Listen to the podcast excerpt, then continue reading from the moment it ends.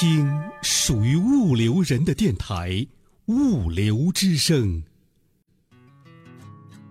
又出发了，像以往一样，踏着暮色，迎着朝阳。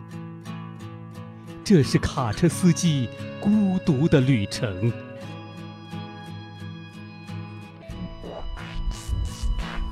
出发之前，快来下载《物流之声》卡车司机专辑吧，我们陪您在路上。在路上，卡车司机的定制专辑。走过千山，活出真自我，越过万水，那才是我想要的生活。富六之声与你同行，在路上的卡车司机师傅们，你们好，我是丹丹。在上一期的节目中啊，我们说了重卡的维修保养的禁忌。那这一期节目呢，我们同样来围绕这个话题来展开。首先，大家要记住的是，即钢套和活塞新品不经选配就安装。在换装气缸套和活塞时，有些司机师傅会认为新的缸套和活塞都是标准件，都是可以互换的，装上去就可以使用。实际上，气缸套与活塞的尺寸都是有一定公差范围的。那如果把最大尺寸的气缸套配上最小尺寸的活塞，会使配合的间隙过大，造成压缩无力、启动困难。因此，换装时必须要检查。标准钢套与活塞的尺寸分组代号，装用的钢套和活塞必须使用标准活塞的尺寸分组代号与标准钢套的尺寸分组代号相同。那只有这样才能保证两者之间有标准的配合间隙。另外，各钢装用同一分组代号的钢套和活塞的同时，还要注意装前检验钢塞间隙。为了保证装配标准，在装机前还要进行一次测验，以防止装上假冒伪劣的残次产品。其次，既不检查柱塞形成余量。在柱塞式喷油泵的检测中，很多维修人员不注意检查柱塞的形成余量。那所谓的柱塞形成余量，所谓的柱塞形成余量，是指柱塞被凸轮轴上的凸点顶至上止点后，还能继续上行的移动量。调好供油开始时间后，之所以还要检查形成余量，是因为柱塞的形成余量与柱塞套筒的磨损有关。柱塞与套筒磨损后，柱塞还要往上多行一段时间才能开始供油，从而使供油开始时间推迟。当拧出调整螺栓或使用较厚的调整垫块垫片后，柱塞的最低位置上移，使柱塞的行程余量减小。所以在维修调整油泵时，首先应检查此行程余量，以判断喷油泵是否还允许调整。那检查时应该根据喷油泵的不同结构，采取不同的方法。A. 转动凸轮轴。将柱塞顶至上止点后，拆下出油阀及阀座，用深度油标尺测量。B. 柱塞被顶至上止点后，用螺丝刀撬起柱塞弹簧的弹簧座，使柱塞上升到最高点，然后用厚薄规插入柱塞下平面与挺杆调整螺栓之间进行测量。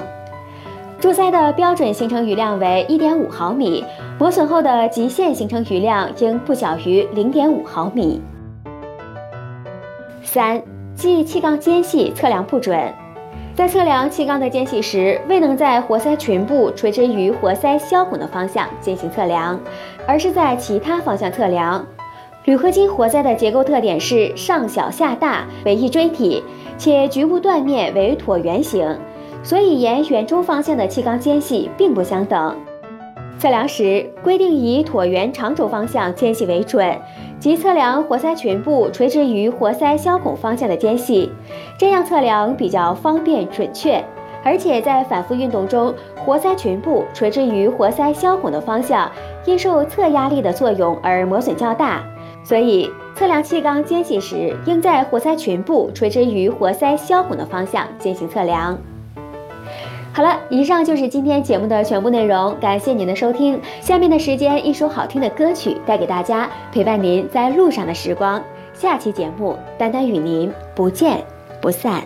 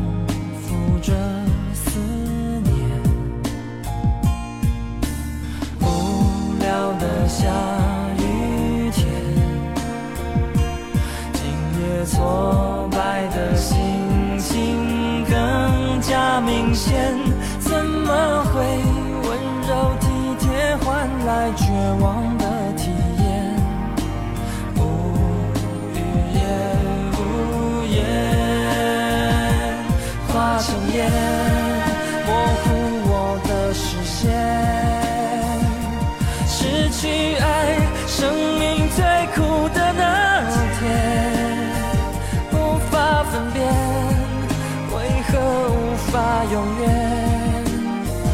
万般可怜，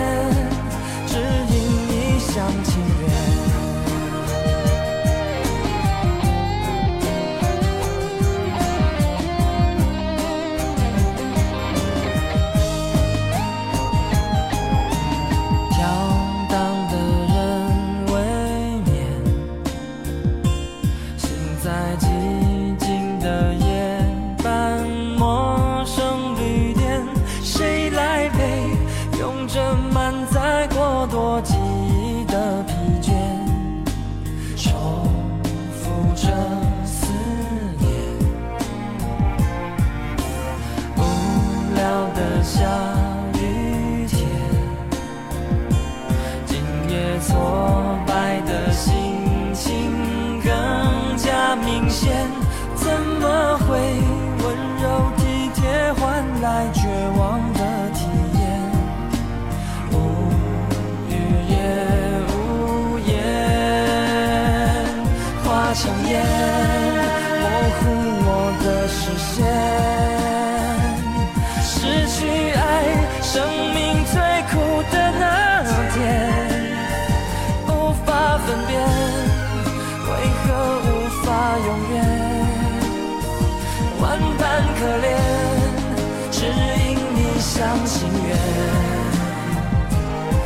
化成烟，缓缓升起的愿。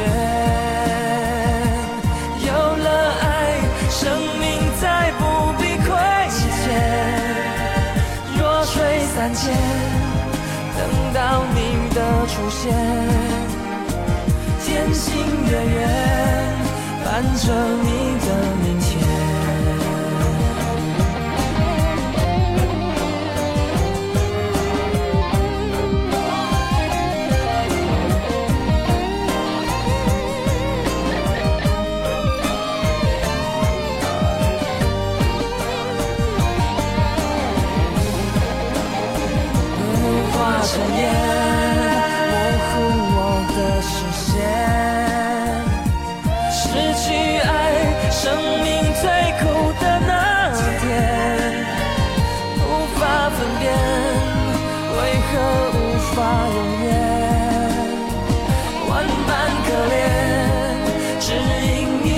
情愿，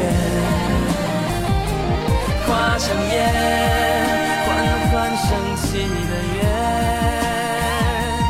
有了爱，生命再不必亏欠。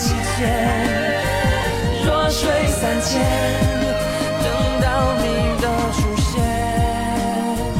渐行越远，伴着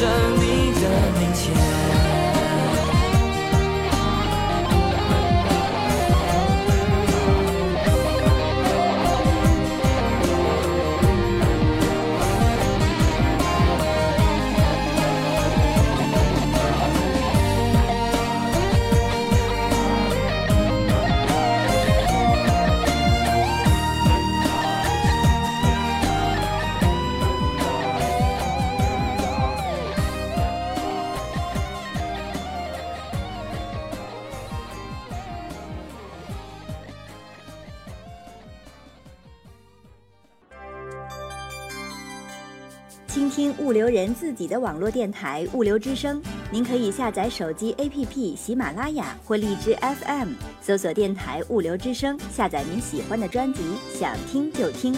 还可以语音回复微信公众号“物流文化”，或将自己的声音文件或文字稿件发送至电子邮箱 cctv 五六 com at 幺二六点 com。审验通过的投稿就可以在物流之声发布了。物流之声，感谢您的收听，再见。